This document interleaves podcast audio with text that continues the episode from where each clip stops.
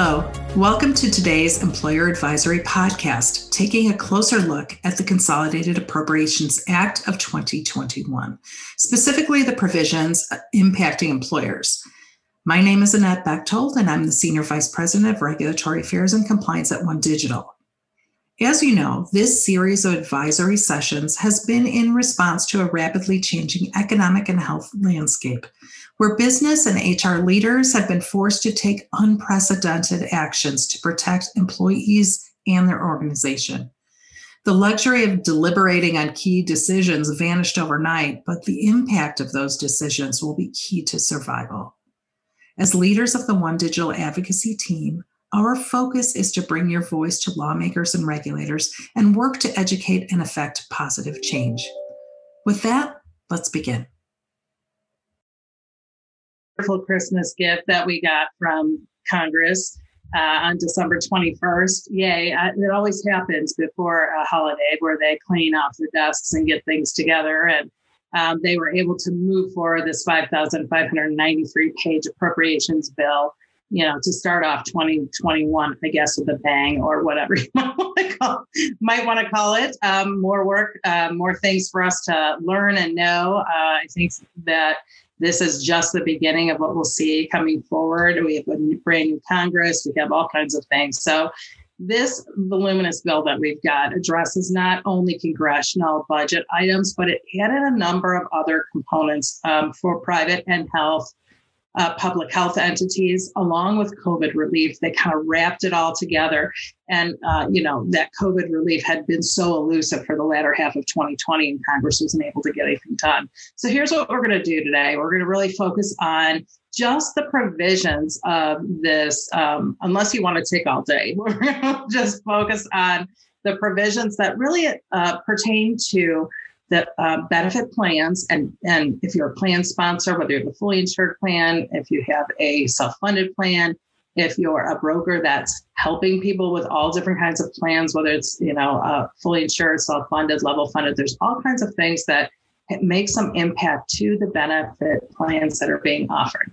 And then from an employment practices standpoint there's some things employers just need to know. Um, some changes coming forward some um, on the heels of the CARES Act, some extenders, those types of things. So we'll look at those. And then some, I, I call them business applications. So these would be things that are more about the PPP loans, some of the things that I know our, um, our clients uh, are really interested in. Some of you may uh, maybe get have have gotten PPP loans or might want to know if you're eligible for new ones. So we'll talk a little bit about those and some of the tax things.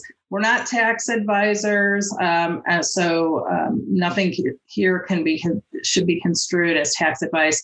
So please, uh, this is just a starting place for you to kind of dig into the things you want to look at. So let's look at um, a continuing resolution. So kind of let's just start with just a little bit of background on on that.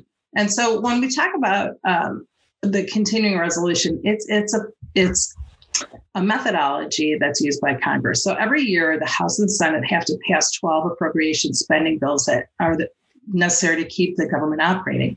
So these um, these 12 bills are like, um, you know, there's one for agriculture, one for defense, financial services. So these are all separate, and it contains they contain all of the funding necessary to um, for uh, for the for the government to run period. So when we kind of look at the fiscal year which is what these address the fiscal year for the government is 10 1 through 930 and so congress has to pass these 12 spending bills to keep the government operating otherwise it shuts down. Now very often they're not ready to do that. They're they're still negotiating by the time September 30th rolls around. And so they use what's called a continuing resolution to extend the current funding of the current budget and they extend it forward for a particular time and say, hey, we're going to continue operating under the same rules we've been operating for this past year for a given time. Um, so it gives them more time to come up with a with an agreement. And if it's not passed by September 30th, you know, Otherwise, without a continuing resolution, the government would shut down. So Congress can pass um, continuing resolutions for any period of time. It could be 30 days, 60 days, 90 days, whatever they think that they need. And very often they pass multiple ones um, trying to get to the end game of having these uh, appropriation bills done. So um, the last time a budget was actually passed without a continuing resolution was back in 1996. And in fact, like in 2007, 11, and 13, they they used continuing resolutions the whole year and never actually passed a new budget. So um, very interesting how that works. So um, in this case, none of the bills were passed before this, uh, or none of uh, they weren't ready for September 30th, right? So what happened uh, over this time is that they used four different continuing uh, resolutions to extend the bu- last year's budget. So they did it through 1211, the 1218, 1221, 1228, just giving them time to uh, create all these modifications and these two spending bills. So the Consolidated Appropriations Act of 2021, um, it it, it, was a culmination uh, or an add-on to an old bill that was introduced, which they often do. Instead of drafting a new bill, they just tack on to an old bill.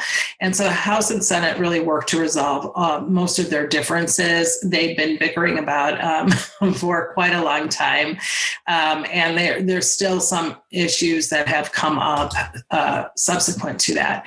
So uh, they passed the bill, uh, both chambers, on December 21st. And from there, it goes to the president's desk. And on, on Christmas Eve, the president said, I don't think I want to sign it.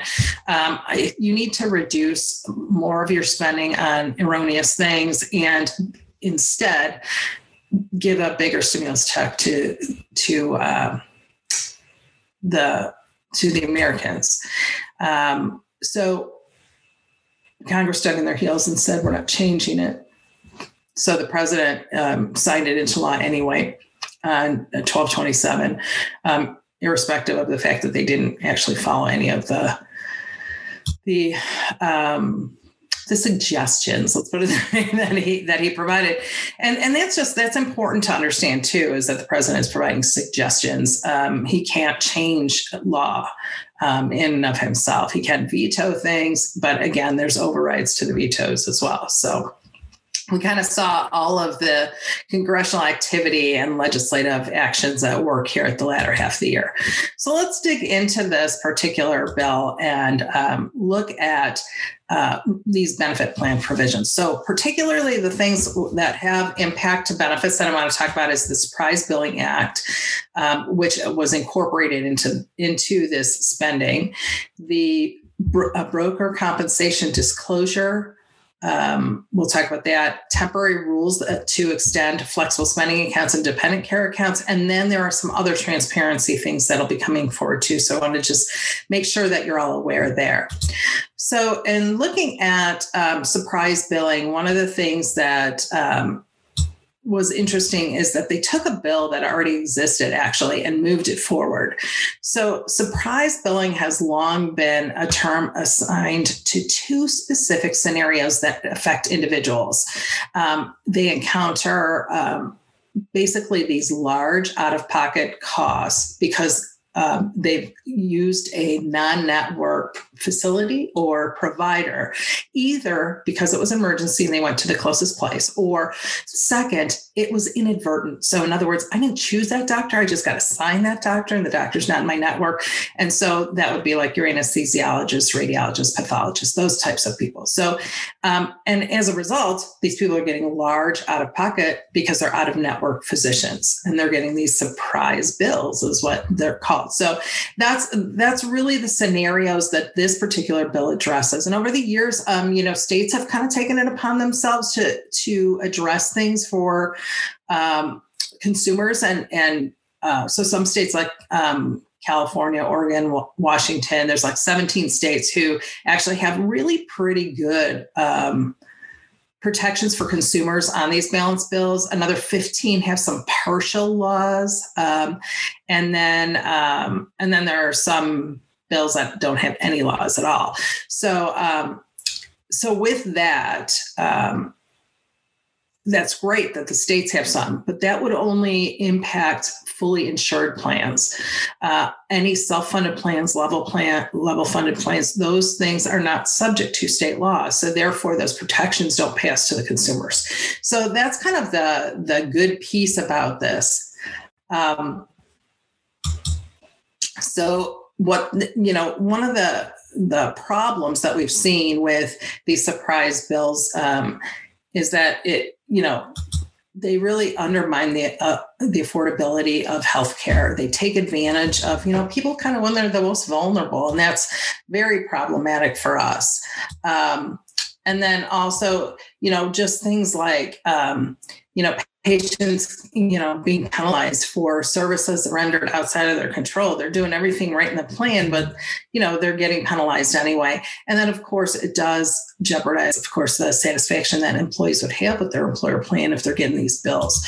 So let's kind of dig into this. Um, and uh, yeah you know richard is asking about ambulance. That's been a huge problem is that the ambulance especially air ambulance air ambulance there are no air ambulance ambulance companies that are in network, and that's because they can't negotiate because they're governed by the um, FAA. So there's been a whole hoo-ha. The cool thing is, that you'll see about this is they actually pulled that pulled air ambulance in, so it's pretty exciting.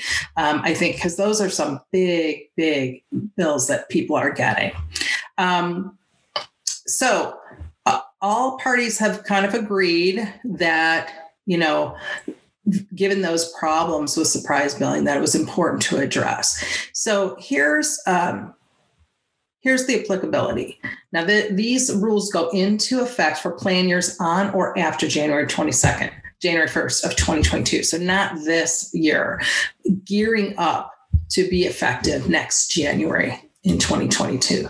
So it will apply to all grandfathered and non-grandfathered plan, all group health plans, um, and insurance coverage individual market, small group, large group, and self-insured plans. So, ver- so it applies to everybody. So this is the difference between a state law and um, this federal law now. Now, so the interesting thing here is that only, you know, it applies to emergency services like we talked about. So if it's truly an emergency, you're taken to a facility or treat, uh, that's not network or treated by a physician on network in an emergency circumstance, that's covered by this particular surprise bill. For the ones we talked about where um, it's not an emergency and you're inadvertently treated, it only pertains to certain services, certain non emergency services. And really, those are tied to what kind of provider it is. So, um, and, and I'll kind of define those for you shortly. But what it says is for the emergency services, for these certain non network services, patients will be obligated to pay the same level for in network and out of network um, with regards to kind of their out of pocket costs. And then um, secondarily, then we've got allowable charges will be this median price um, that's allowed for in network providers for the same procedure in a same geographic region. So basically there has to be an agreement that there's some sort of median price for a particular procedure in a geographic region and that's that's all that can be charged the out of pocket that goes with that that's also what the per, what the um, insurer or the health plan would pay to um, the uh, would pay to the provider Okay. Now, air ambulance, very similar, same network, you know, same level for a network again regarding the out of pocket. Um, and also, the out of pocket has to contribute to in network deductible. So, it instead of those two out of pockets being separate, it will. Um, it will contribute, and then the provider. Then, then I'll talk about there. There are some kind of arbitration rules that go into play. What if the provider and the insurance or the plan can't agree on what the reimbursement level is. But the thing to take away is that the patient is never involved. So, um, at the bottom of the slide, you kind of see who these certain services are. And so it would be your emergency med, anesthesiologists, hospitalists, assistant surgeons, all of those people brought in. So you can kind of see all the different ones. And anybody else, this, the Secretary of Health and Human Services decides to put in the list in the final rules. Um, then uh, there are some for these non-emergency um, services. Uh, the the rules don't apply, so that they don't have to do this. Um, uh, if they're not one of those affiliated providers. So on that last screen at the bottom, if they're not one of those types of providers, they don't have to abide by this. Um, if the appointment for the person is at least 72 hours before the service and that provider satisfies all the notice and disclosure requirements, basically telling patients where, you know, we're not a network provider. Here's a list of network providers you could choose instead of us. Um, all of those things kind of you see on the left. As long as the um, provider gives those, then there this um, rule about having the same in network um, doesn't apply. Now, there's also a public notice requirement. It's got to be one page and clear, understandable language. And so um, you should see that in a provider's office, you know, um, and then any other state laws. So, um, you know, Sean, you're asking about New Jersey's law on surprise billing. So this is where that kind of sort of comes into play is that within a public notice, a provider has to say, hey, here's here's who we are. We're not network. This is what we're obligated to tell you on a federal basis, but also here's what New Jersey's rules are about surprise billing or whatever the state is. So that information has to be readily available about state and federal agencies and, and what happens if the provider violates and gives the patient uh, some right to do that. In addition, there's consent obligations. Um, so the patient has to actually sign consent. Um, uh, to that the service they know the service is optional, et cetera, et cetera. Okay. Um, the uh, so and then they have to provide a copy back of that signed consent that they have. So there's a there's a process involved. Now this independent um, I know, Kristen, you're talking about um, you've seen potential use of arbitrators who would be the arbiter um, and who pays for that. That's exactly a great question because that we've been lobbying for a long time on this No Surprises Act. Actually, was introduced in 2019 that they wrapped in here into this uh, bill and made law. Um, and that's been the big contention is arbitration versus this, you know, everybody pays kind of this median rate that you agree to for that particular service in the area. Um, and so they kind of blended them, but this arbitration process is typically more costly.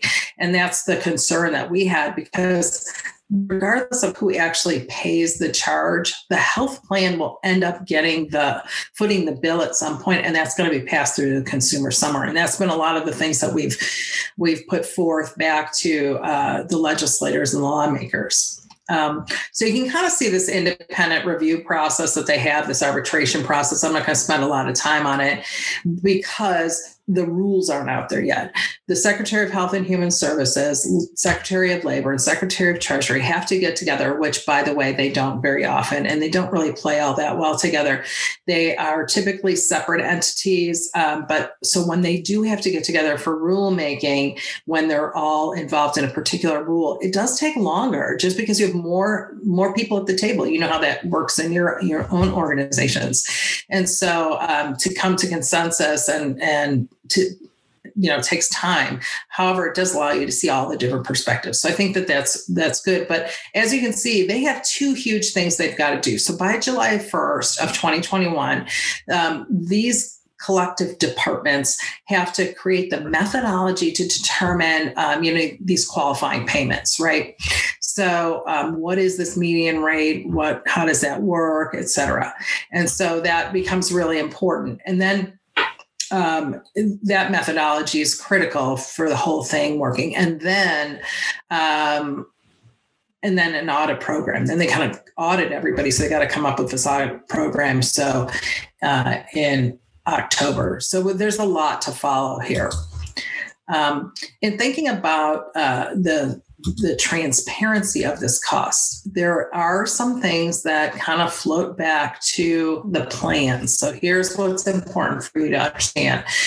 There are requirements for group health plans um, and health insurance. So this would be self-funded as well as fully insured um, to provide in, you know, clear writing within the plan document and also on ID cards, any deductible applicable to the plan, uh, any out of pocket, you know, maximum limitations that might be applicable. And then finally, you know, the telephone number and, um, and contact and the website, et cetera, um, that consumers can go to get you know more information. So that's one of the requirements to the plans that we'll see. And then the uh, another one is that each plan has to be able to provide an advanced explanation of benefits. So an advanced EOB, sort of like a pre-treatment estimate. You see dentists use them a lot. Here's what this would cost, you know. Um, and um, it used to be uh, actually a, a, before managed care. This used to be a pretty normal thing for anything that was a large bill there'd be a sort of this pre-treatment that estimate uh, and cost obligation estimate that used to come in from a provider to uh, to uh, on behalf of a patient to the insurance company so that people would know what the out of pocket costs are. That's resurrecting itself again here. So that's going to be a thing where um, any out of network provider, um, or I guess it verifies whether they're in or out of network so people know ahead of time. Here's the cost the estimated good faith estimate for the procedure you're going to have done. Here's what it would uh, what deductible out of pocket you can anticipate based on what you've already satisfied. And then um, you know what other options you have um, and what the contracted rate is you know so what are your obligations? So that's uh, important. And then anybody who's maintaining a, a, network whether it's an insurer or whatever that the, insurance network has to the provider directories have to be reviewed every 90 days. They have to be accurate at the you know and so those estimates come back at the um, you know saying is this truly an in or out of network will be more accurate. And then there has to be this ability to be able to call in and get an internet price comparison. So all of this stuff we'll see lots of rulemaking come forward. So remember in uh, all of your all the laws that get passed the um, these are frameworks so they kind of define the what. They don't necessarily always define define the how. And so the how is what's done through rulemaking and where the departments, um, you know, the executive branch departments come into play, like Department of Health and Human Services, Treasury, and Departments of Labor. That's the ones that really govern all the the um, rules that affect us for the most part in the benefits world. And so it, we're waiting on them to give us more of the how to. So expect to see all of those start to roll out um, all throughout the year. So there'll be there'll be new rulemaking coming forward out of this. So we don't necessarily always have all the hows. Um, kind of clicking through some of these rules and changes and extensions. So there were some temporary rules that extend on the flexible spending account. So employers may opt for these. These are not required, but do, the new rules permit an employer to allow people to use any unused 2020 contributions. So if you have, uh, you know, if people have money left in their FSA, they're able to. Um, they would be able to, if the employer changes their plan document, to continue to use those uh, funds into 2021 and also same with 2021 uh, using them into into 20 throughout the year of 2022 so again the employer can do that it allows um, so it allows either the extension of the grace period to extend 12 months uh, 12 months. So you've got the carryover option. So depends what flexible spending account um, rules you're using. If you uh, use the carryover as an employer, you have the opportunity to let people uh, use any of their unused contributions into the next calendar year for both um, 2020 and 2021 or plan years rather. And, and if you have the grace uh, the grace period instead you have the option of extending that to 12 months um, after the end of each plan year and applies to both 2020 and 2021 plan years. So it just allows people more time to use these FSA dollars that they've uh, set out and also their dependent care dollars. It's the same. So, um, the important thing here is that they're all mutually exclusive. So you can decide, oh, I want to just carry, uh, I do want the extension for carryover for unused 2020, but I'm not going to do that next year. You can do that. Um, uh, or I don't want any of them. So, or I want both of them. So these are all kind of stand by themselves. Um, and if I'm, and what do I want to do for dependent care? Do I want to let them use whatever they contributions they made um, that they didn't get to use into the next year? So the employer can figure those out. The other thing is allowing individuals who terminate during that plan year to receive reimbursements through the end of the plan year in which they uh, in which they terminated. So any um, unused contributions that they had, they can continue to use if they terminate it. Again, optional for the employer for both of those plan for the calendar years of 2020 and 2021. Um, there is a special carry forward on the dependent care as well. So um, it extends the ability to submit claims uh, for 2021 expenses um, for a child who has unused balance who attains age 13. So it's next, uh, up to age 14, which is a year longer than what the standard um, carry forward is. It's um, up to age 12. So it's before you reach age 13. So this extends it for another year. So if uh, the child attains age 13, they can still use the um, the funds. And then it, it, does permit plans to allow employees to protest, prospectively change their contributions without having any sort of change in status. They could just decide, hey, I want to stop. Um, I want to stop contributing or whatever. So they're allowed to do that for both FSA and um, the, or I'm sorry, just for the dependent carryover. We saw that already. Um, and this just uh, solidifies or codifies that. But the only way that those the employer has to do plan amendments here. So there has to be a plan amendment. You kind of see the rules for those plan amendments, um, and then the plan has to continue to operate under those terms. So kind of the the order to go in is plans should look at their FSA, their dependent care, and decide. Okay, we have these two, these couple of options. What do we want to extend, if anything? If they don't want to extend anything, there's nothing that they have to do. If they do want to extend, um, they probably should notify their employees and say, hey, we're considering extending these things. We'll tell you what we finally decide. Then they need to communicate that so people understand whether they have to use up all their dollars or not use their dollars today. And then, um, and then uh, last step, because they can do a retroactive plan amendment, is to work with whoever their administrator is. Um, if you don't have one, we can help you out there um, to do um, this plan amendment to reflect those changes. Okay. Um, extended FMLA, as well as the tax credits that go with it, are extended um, if the employer wants to. So this is also option optional. The employer can choose to um, extend the payment eligibility through March 31st, subject to all the other same rules of, of FCA RA. Nothing changes on, you know, how much sick time, when you can take it, what the rules are, and all that. Um, but if they want to allow um, people to continue to use what's available through March 31st, they can.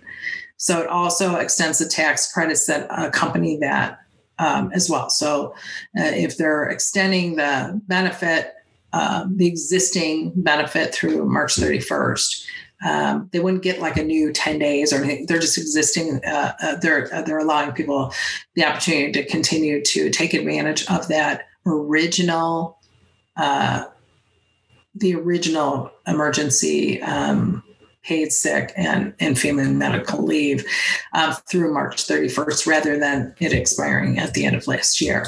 And again, uh, and it also applies to self-funded. So uh, and or self-funded self-employed uh, and they and self-employed can also um, use earnings over prior taxable year rather than the current taxable year when they're um, uh, when they're claiming the, the tax credit. So just some extensions to help people utilize the benefits that were laid out for a little bit longer. That's all that that is. Okay. Uh, same thing on unemployment. There's an extension and a phase out on that. So you can kind of see that it extends the uh, benefits to anybody currently on unemployment. Uh, um, to March 14th. And so it, all, and it also expanded the, that relief to government entities and nonprofit organizations. Um, it limits pandemic unemployment assistance to any week prior to April 5th. So by April 5th of 2021, no more of the pandemic pandemic unemployment. So it does increase those number of uh, weeks eligible to 50, and there's an additional $300 per week um, for the weeks starting December 26th through March 14th. So it does give a little bit of extension and then says, then, then we're done. And the employer student loans, um, there's also um, if if uh, the employer has is providing student loan repayment, um, they can do continue to do so on a tax-free basis. There's some additional um, uh, payment opportunities after you know starting in uh, the calendar year of 2021 um, the employer can contribute up to 5250 uh, toward the employee's student loan repayment you know and those are excluded from employees income so it continues to do that um, and then it um, does talk about you know uh, this applies to the student loan payments made by any employer on behalf of the employees after this date of enactment, but before January 1st of 2026. So it kind of extends this whole credit for another five years. And then the last one, last credit here is really on for other. So don't think about the Families First Coronavirus Response Act, that emergency. This is other, other paid uh, and uh, paid family and medical leave. So it would extend the tax credit for employers who, who do provide um, family and medical leave to their employees, and a lot of states require it. So it does um, extend the the tax credit. So um, it would be equal to the wages that they're paying people while they're on family medical leave. Um, and so you can see they extend the credit um, for uh, four years or yeah, 20 21 through 25 five, five years. Okay. Um, and then um, on the business applications, there were some expansions for the Paycheck Protection Program. So, and uh, some a few extensions on payroll tax and employee tax retention credits. So, if we look at um, the PPP extensions, they would apply to the amount. There's new amount rules, eligibility, what it can be used for, covered period and application. So, kind of quickly running through these. Um, if people, you know, if people had a PPP loan, but they didn't use the whole, the full loan amount, right? They can apply, let's say they only use some and then, um, they ended the loan, whatever they were originally eligible for, they can go back and reapply for that difference and get that money. Um, if they return some of that loan money, whatever they were originally eligible for and that they didn't use, they can go back and reapply for that as well. And then um, they can also kind of uh, go back through and ask to modify the, the, up to the maximum amount of the loan. So if they were approved for a certain amount, but they only took a lesser amount, they could go back and, and get the difference. Um, on the eligibility side, um, they would have to be in operation, have to have been in operation on February 15th of 2020 to be eligible. Um, they did finally, finally for us, actually put into the law what does group insurance mean for those. Um, and it is now, uh, they did now recognize that includes not only health care, but includes group life, de- disability, vision, or dental. And so that's a nice um, clarification that we've been missing for a while. And then on the applicable usage, it does expand to um, services, uh, you know, like covered operation services. And these were proposed by the um, SBA uh, last year during the, PPP, but this uh, more or less just kind of codifies this and says, okay, this is part of the law that you're allowed to. You're allowed to to expand that coverage to include, you know, um, covered operations, um, property damage, so if, you know, vandals destroy your property, which we've seen a lot of that. Those are uh, that's an applicable use for um, your PPP loan dollars. Um, if you had to um, take precautions like you're putting in plexiglass for your workers all of those all the things kind of that go with um, covering kind of the day-to-day operations any property damage new supplier costs that you didn't have to have or you didn't spend before due to the due to the um, pandemic and then any covered worker protection those things are all allowable now.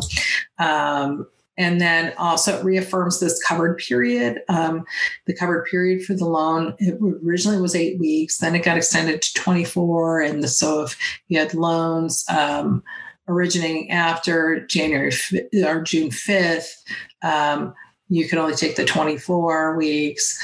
And then if it was before you got your choice. Now, basically, what they said was forget it. Just it's it's anywhere up to 24 weeks. You can any number of weeks you want up to 24 weeks for your covered period that you decide as, as the uh, loan recipient.